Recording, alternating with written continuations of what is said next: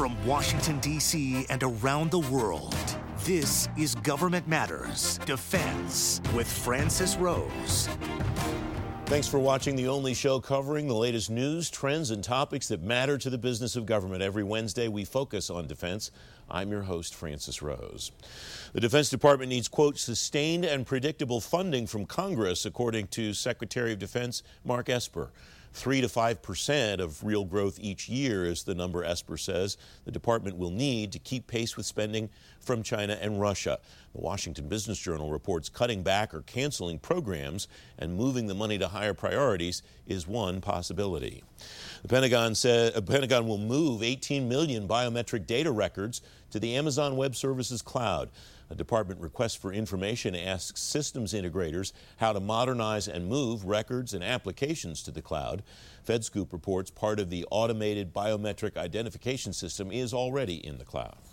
The Air Force's Advanced Manufacturing Olympics is underway tonight. The chief tech officer of the Rapid Sustainment Office, Lily Arcusa, says 15 winning teams will get prizes that total a million dollars. Breaking Defense reports the event includes challenges like the Box of Parts Challenge and the Supply Chain Marathon.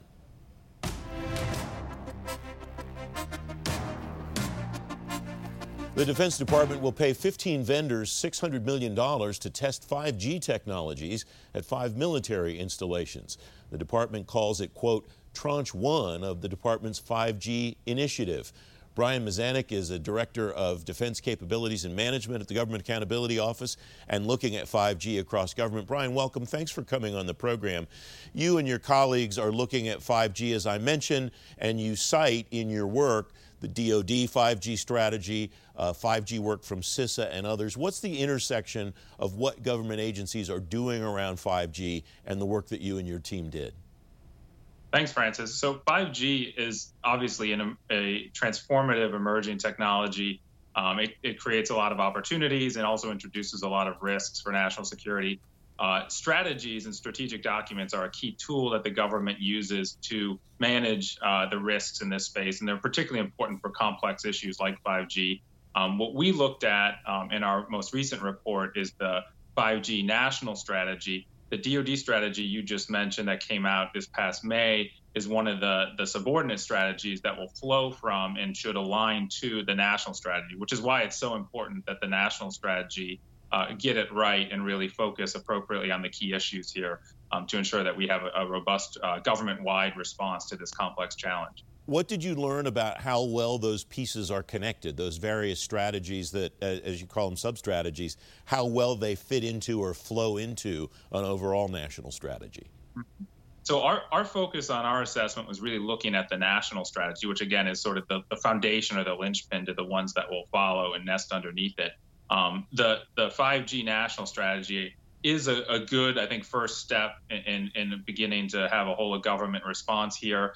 Um, however, when we looked closely at it um, and assessed it against uh, our key characteristics we look for for any effective national strategy, um, we found that while it had some of the key elements that are important, it was lacking um, on some others, and really it only partially addressed most of the characteristics we were looking for. So more work needs to be done to ensure that we have a sufficiently robust and detailed national strategy. You you write and you and your colleagues write in this work about six desirable char- characteristics you call them, and I think that's a, a neat term.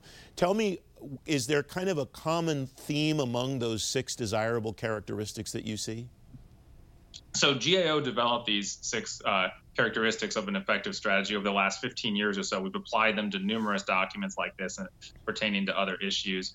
Um, what I think the, the characteristics are not, and they have multiple sub elements under each. They're not um, particularly profound. They are basic, intuitive in many respects, things you'd expect to have in any kind of tool like a national strategy. So we're looking for things like uh, is there a clear purpose and scope? Is there a problem statement, risk assessment? Are organizational roles defined? So these are pretty basic elements we're looking for. I think in our assessment of the, the 5G national strategy, there were some uh, key elements that were missing.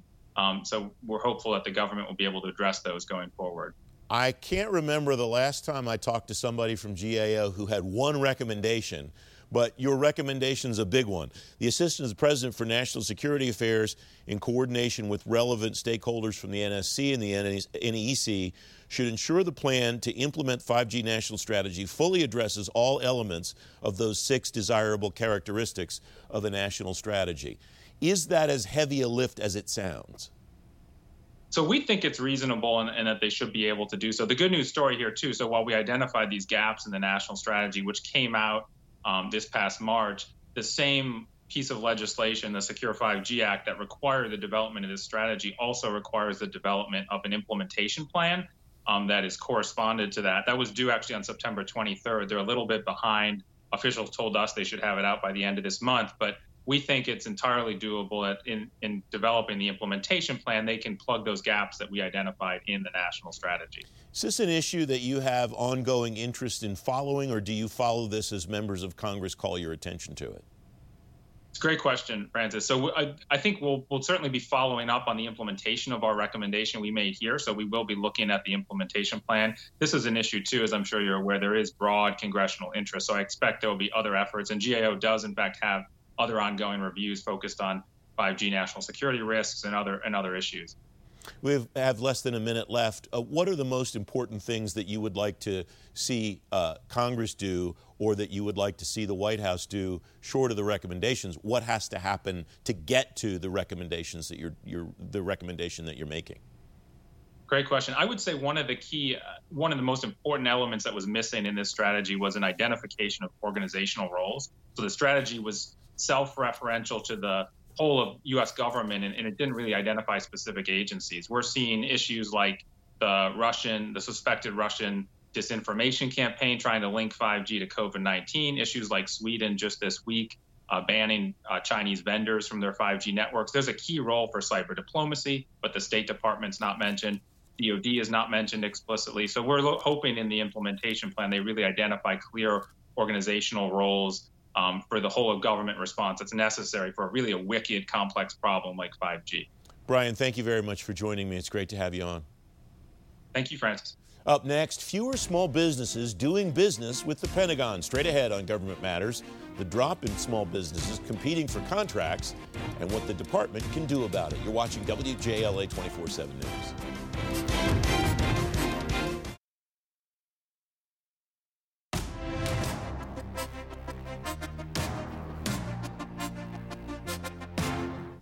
The Army and Navy are paying closer attention to the number of small business contractors in government. The Washington Business Journal reports the director of the Navy Office of Small Business Programs, Jimmy Smith, says even though spending has stayed the same, the number of small business industry partners has fallen. Frank Kendall, Senior Fellow at the Center for American Progress, former Undersecretary of Defense for Acquisition, Technology, and Logistics. Frank, welcome. It's great to talk to you again. That dichotomy is something I'd like you to help me understand. Participation level lower, but percentages higher for small business than ever. What's the differentiator there?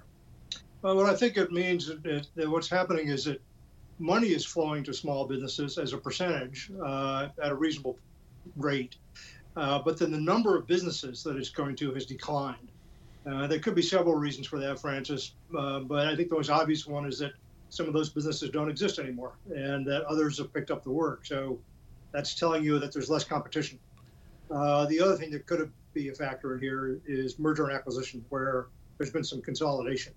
Uh, so that's that's a possible factor also, but I'd be inclined to think that the first one that I mentioned was more likely and probably more prevalent.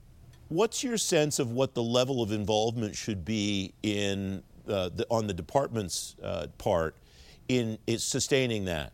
I, I, know that for a long time the department has paid very close attention to what happens at the top of the defense industrial base structure. It strikes me that maybe the attention at the lower end of the structure has not been as close. Uh, there's always been some attention to the lower end of the structure. Uh, we had a program in the Obama administration uh, tier to tier, sector to sector, T2, S2. It was, it was basically about uh, paying attention to the entire supply chain. The the thing that's changed since then that I think is very helpful and should be helpful to the department is there's some really good uh, analytical tools available right now, uh, based on artificial intelligence and data analytics, essentially that allow you to monitor your, your supply chain much more effectively than we could with the tools that we had. So I, I don't think it's new to pay attention to this. A lot of the initiatives we had uh, in funding, either through DPA, for example, to the industrial base, were going to smaller businesses that were critical links in the supply chain. But I think there's a much better uh, spectrum of things that can be done now, and much better way to analyze the entire entirety of the supply chain and try to take corrective action when you need to. The other thing that I think needs to happen, and I, I think that there needs to be greater cooperation between the government and the primes. Uh, the primes pay a lot of attention to their supply chains. They're dependent upon them, and they monitor them carefully. They're often the first to understand when there's a problem. You know, I think closer collaboration between the government and the primes would, would be beneficial also. In what way? How should they collaborate better? What's the information exchange? What is the uh, level of awareness into the business of the other side? How did, what does that look like, Frank? Uh, I think when a small business is going to be in trouble for some reason, uh, and it's important that that business stay viable, that there's a range of things that can be done. Some of them can be done by the prime, some of them can be done by the government. Uh, traditionally, the DPA has been used uh, fairly selectively. This administration has used it in some cases, and I think under the COVID uh, label, gotten a little bit of criticism for where it sent the money. But I don't have a problem with that. I think that the uh, there are parts of the supply chain that have been effective, and it's appropriate to try to help them out. The thing I'd be concerned about is whether that's being politically motivated at all, or whether it's strictly a you know what's good for the government and for the country uh, basis. So there are things that can be done there, and there are things that industry can do. If a member of the supply chain is basically supplying only one of the primes, and the prime can step in, uh, and there are a range of things that primes can do. I've seen primes I've worked with do this, where they uh, in, in some cases will buy the business. In some cases they'll loan it money. In other cases they'll, you know, they'll give it more favorable terms that help its cash flow. So there's a range of tools available, and I think they have to be used in a way that's tailored to the specific situation. And again, though, if the government and industry can collaborate on this, I think it can benefit everybody. What's your sense of how well those companies at the, the, the smaller end of the supply chain are doing at saying to either the primes or the department, hey, we're struggling, we, we are in trouble and we're at risk here, and we want to let you know of that ahead of time? Uh, my impression is that those channels are open. I'm not sure they're always used. Um, I'm not sure the, the, the, the lower tier suppliers in particular understand that those channels are open or how to use them. So I think improving the communications on both sides would probably be helpful. And I think government needs to reach out uh, perhaps more than it is. But I think they're, they're, the government is from my understanding, has people actively working this. They're trying to you know, find out where there are problems and take corrective action where they can. And, and I applaud that. I think they're doing the right thing there. You've used that term corrective action a couple of times. What uh, what corrective action makes the most sense in this in the context of the original part of our conversation, Frank, about the amount of money going to small businesses staying steady, but the number of those businesses declining? Yeah, I think you have to look deeper and you have to look at the details to sort out where that's a problem and where it isn't. In some cases it will be, in some cases it won't. Um, it, it's the sort of indicator that makes you dig deeper. It, it, by itself, it doesn't tell you all that much. Um, you know, I think it's inevitable that under the situation we're under right now, particularly companies that are uh, supplying both the commercial aerospace as well as the defense side of the house, their commercial side may have very well dried up completely. So the degree to which they're dependent upon that makes a difference in whether they can endure it and get through this all right or not. They uh, again, you've got to go, got to go work the details. It's it's it takes uh, um, a fair amount of effort, and one of the best things you can do is for people to kind of raise their own hands and say, "I need help," and of this type. It, it generally comes down to cash flow. If if companies aren't getting the money in, uh, they can't pay their bills, and they're going to go under. So you have to figure out a way to, to, to relieve that. You can do it with contracts that give them cash flow through contract. You can find ways to do it through loans. Um, one of the things the government has done is move the progress payment number from 80% to 90%. The intent of that was that those you know accelerated payments would flow down to the sub-tier suppliers who needed that money the most. The, the big primes have access to capital. They, they can weather this pretty well, but small companies don't. And the intent of that increase in progress payment rate was to help the smaller companies. Uh, I only have anecdotal evidence for how successful that's being. I think it is partially successful, but I think it's something the government needs to monitor, make sure that money's getting where it's intended. Frank Kendall, thanks very much as always. Terrific insight. Thanks. Good to be with you, Francis. Up next, the missing link in the next conflict. Straight ahead on Government Matters, what the military can't do now that it needs to to prepare for war and win. Don't forget, if you miss an episode of Government Matters, you can find it on our website, govmatters.tv. Be right back.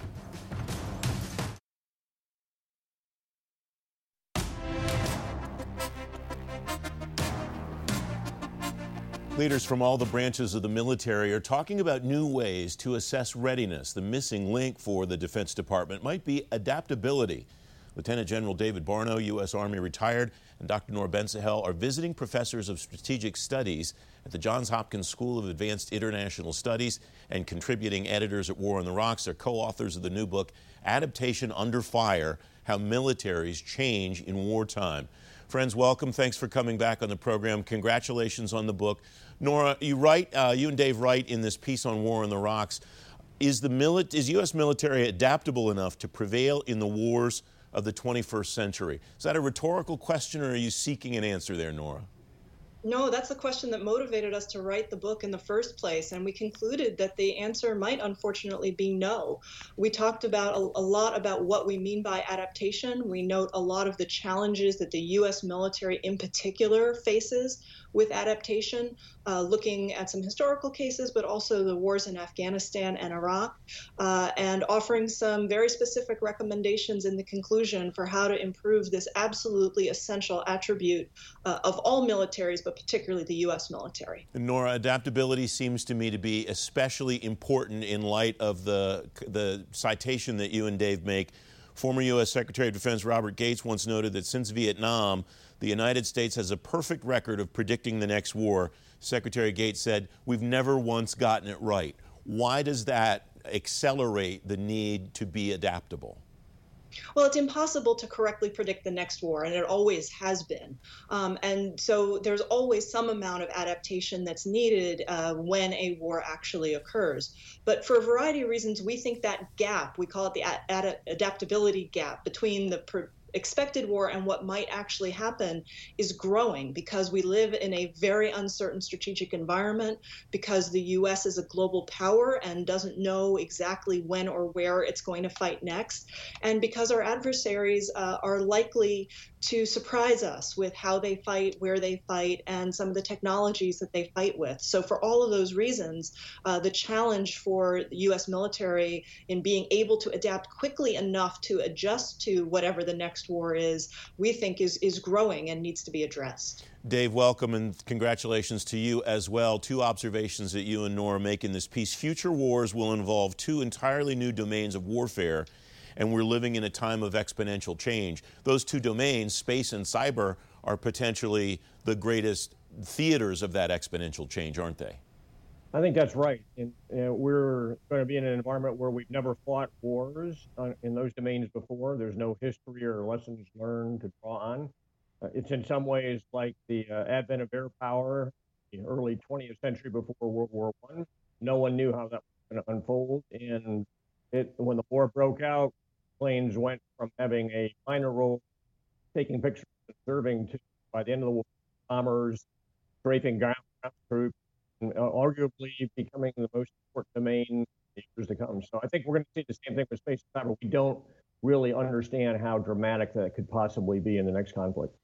So the the wrinkle that Nora introduced a moment ago, Dave, that idea that we don't know where or when an enemy might strike, in those two domains where there's not really established uh, lessons learned type doctrine. We have doctrine now from Space Force, and we have uh, we have some cyber doctrine too. But we don't know that that's necessarily based on something that's actually happened to us before. What does what's the context then of adaptability in trying to respond or maybe even take action in those domains? Well, I think essentially we're going to have to see what happens. We have both offensive and defensive capabilities in cyber and space. Uh, those have not been exercised in a major conflict before. We can expect that our adversaries will, will have the same. And so, whatever doctrine we might have and whatever thinking we have established on how this could unfold now, uh, in all likelihood, it's going to explode on the first day of the next war. And we're going to have to be uh, able to see what happens, make rapid decisions to change what we're doing, to respond to what the adversary is doing, and then to outmaneuver him in those two domains where there's no tradition of how you actually attain success and achieve victory. So this is going to be incredibly difficult. And it's also going to impact the other domains of air, land, and sea as well. Every one of those depends upon space capabilities. Every one of those depends deeply now on cyber capabilities. And so, in some ways, our conventional military, which has been vested in those domains, uh, may be outmaneuvered from the from day one by these two new domains that are going to be so dominant. Nora, what's you make a number of recommendations in this book and in this piece. What's the biggest gap? You're writing about an adaptability gap. What's the biggest gap between what the department and the military is not doing now and that it should be doing to reach this vision that you and Dave have? Well, we offer about 20 specific recommendations, but we think one of the most important ones is to strengthen professional military education for U.S. military officers. The kind of environment that we're going to be in in the future, where decisions are being made literally at the speed of light in cyberspace, is going to require very uh, creative thinkers, people who can think outside the box, who can react remarkably quickly. Um, and we're concerned that, that professional military education uh, currently doesn't do quite enough of that. We think that um, advanced civilian schooling, graduate degrees for uh, military officers is important as a complement also to what they get in professional military education because that challenges them to think differently, to have different people inside a classroom with them, um, and to really have a very, very different experience that they can draw on and uh, that will help later in their careers. But that's only one of a number of recommendations. Dave, we have about 15 seconds left. When you were in Afghanistan, what was the skills gap, the knowledge gap that you needed there that you think that uh, better professional education would, would fill? Well, clearly to understand an enemy that wasn't like what we were expecting and that we hadn't prepared for and that I hadn't trained for in my career up until that point in time. So being able to see what I was dealing with on the battlefield, adjust to that, and make new plans based upon that was an incredibly important skill. Dave Barno, Nora Bensahel, congratulations on your book. It's great to have you here. Thank you. Thanks very much. I'm Sharice Hanner. You can now keep your finger to the pulse of all things that matter to the business of government anytime, anywhere. Subscribe to the Government Matters podcast on Apple Podcasts, Google Play, Spotify, SoundCloud, TuneIn, or simply ask your digital assistant to play the Government Matters podcast. For a quick fix of government news, follow us at Twitter at GovMattersTV. That's the latest from Washington. Join me weeknights at 8 and 11 on WJLA 24-7 News and Sunday mornings at 1030 on ABC 7 stay plugged in on issues that matter to the business of government. Thanks for watching. I'm Francis Rose.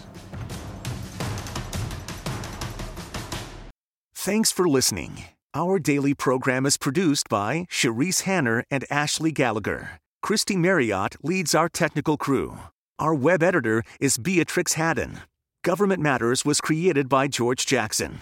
Visit govmatters.tv for articles, videos, and more, including our first feature length documentary, The Dawn of Generation AI. Government Matters is recorded at WJLA TV in Washington, D.C. Copyright Sinclair Broadcast Group.